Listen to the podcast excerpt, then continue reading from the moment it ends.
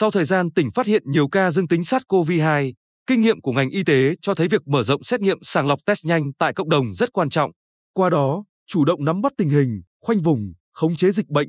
Những ngày gần đây, tỉnh Bình Định liên tiếp ghi nhận các ca mắc COVID-19 mới, trong đó có nhiều trường hợp chưa xác định được nguồn lây nhiễm. Tính đến cuối ngày 2 tháng 8, Bình Định đã có 218 trường hợp mắc COVID-19. Ông Lê Quang Hùng, Giám đốc Sở Y tế, cho biết hiện có hai ổ dịch trong cộng đồng tại xã Nhân Phong, thị xã An Nhơn và xã Cát Tường, huyện Phù Cát. Dù đã phong tỏa kịp thời nhưng vẫn còn phát sinh một số ca bệnh mới. Sau khi phát hiện ca bệnh, các địa phương phối hợp với ngành y tế mở rộng truy vết, xét nghiệm sàng lọc để phân loại và tiếp tục xét nghiệm định kỳ.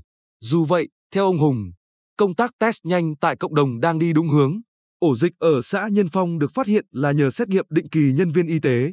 Cụ thể, nhờ làm xét nghiệm định kỳ mà trạm y tế xã Nhân Phong phát hiện một nhân viên y tế của mình dương tính với SARS-CoV-2. Ngay trong đêm đã xét nghiệm toàn bộ cán bộ y tế, cán bộ xã Nhân Phong, qua đó phát hiện thêm một cán bộ xã dương tính. Như vậy, toàn bộ cán bộ xã Nhân Phong phải cách ly, không được tiếp tục tham gia công tác chống dịch. Sáng hôm sau, ngành y tế thực hiện xét nghiệm tại chợ Thanh Giang, xã Nhân Phong, xác định thêm 5 người dương tính. Sau đó, lần theo đầu mối qua phường Nhân Thành, rồi qua phường Đập Đá phát hiện 12 người dương tính SARS-CoV-2 trong một buổi sáng. Tại phường Đập Đá, có gia đình 5 người đều dương tính và còn dắt dây thêm một số trường hợp gần đó dương tính. Ông Lê Quang Hùng cho biết thêm, cũng nhờ tầm soát tốt mà phát hiện ở phường Đập Đá có nguồn lây bệnh không phải từ ổ dịch ở xã Nhân Phong mà do một người về địa phương không khai báo y tế. Tại huyện Phù Cát, sau khi xã Cát Tường bùng phát dịch bệnh, huyện tiến hành test nhanh toàn bộ dân cư, đồng thời lần lượt test định kỳ 3 ngày một lần với tỷ lệ nhất định tùy vùng, nhóm dân cư. Ông Nguyễn Trung Kiên, Chủ tịch Ủy ban nhân dân huyện Phù Cát cho biết, lần đầu tiên phát hiện trường hợp dương tính SARS-CoV-2, mình thông báo ngay. Sau đó rút kinh nghiệm, cứ test xong là cho dân về nhà. Nếu có trường hợp dương tính SARS-CoV-2 sẽ thông báo sau, không thông báo tại chỗ. Ở lần đầu khi mình thông báo ngay, dân rất hoang mang, lo sợ, thậm chí mất trật tự. Giờ mình làm công tác tư tưởng xong mới thông báo. Để chủ động kiểm soát dịch bệnh, không chạy theo ép không như những lần trước, ông Lê Thanh Tùng, Chủ tịch Ủy ban nhân dân thị xã An Nhơn, chia sẻ, thị xã mở rộng xét nghiệm tầm soát, không chỉ xét nghiệm người dân vùng nguy cơ, những người liên quan đến F0 và F1 mà còn test nhanh định kỳ cho tất cả cán bộ, công chức của các xã, phường, lực lượng làm nhiệm vụ ở các chốt.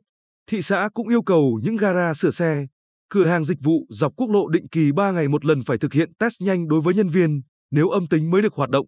Ông Lê Quang Hùng thông tin thêm, gốc rễ vấn đề của thị xã An Nhơn, huyện Phù Cát là không quản lý tốt người về từ thành phố Hồ Chí Minh.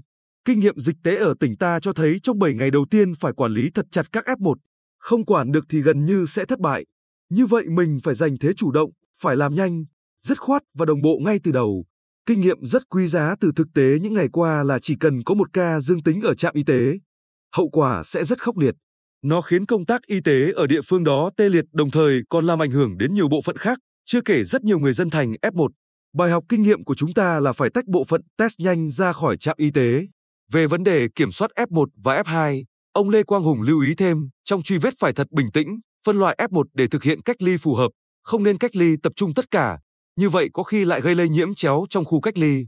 Dù vậy vẫn không bỏ sót F2, nhiều địa phương dịch bùng phát, có nhiều trường hợp F không nên chỉ truy vết tới F1, nhiều nơi bỏ quên F2, như vậy cũng rất nguy hiểm. Ông Phan Chí Hùng, Chủ tịch Ủy ban nhân dân huyện Tây Sơn cho biết, đến nay, huyện Tây Sơn có 6 trường hợp dương tính với SARS-CoV-2. Huyện đã tiến hành truy vết 85 trường hợp F1, bên cạnh đó có 208 trường hợp F2. Khẩn trương phun hóa chất tiêu độc khử trùng tại các khu vực có ca dương tính và những nơi F1 và F2 đã từng đến.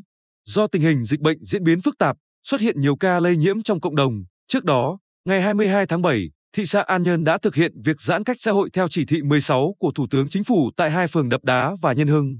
Từ 0 giờ ngày 30 tháng 7, toàn thị xã An Nhơn thực hiện giãn cách xã hội theo chỉ thị 16 của Thủ tướng Chính phủ. Chị HDH ở khu phố Hòa An, phường Nhân Hưng, thị xã An Nhơn, chia sẻ, khu vực gần nhà tôi có trường hợp dương tính với SARS-CoV-2, nên trước khi có lệnh giãn cách xã hội, toàn bộ những hộ dân ở đây bị phong tỏa từ ngày 19 tháng 7. Cách đây 2 ngày, hàng rào phong tỏa mới được dỡ bỏ, nhưng chúng tôi vẫn ở nhà theo lệnh giãn cách xã hội.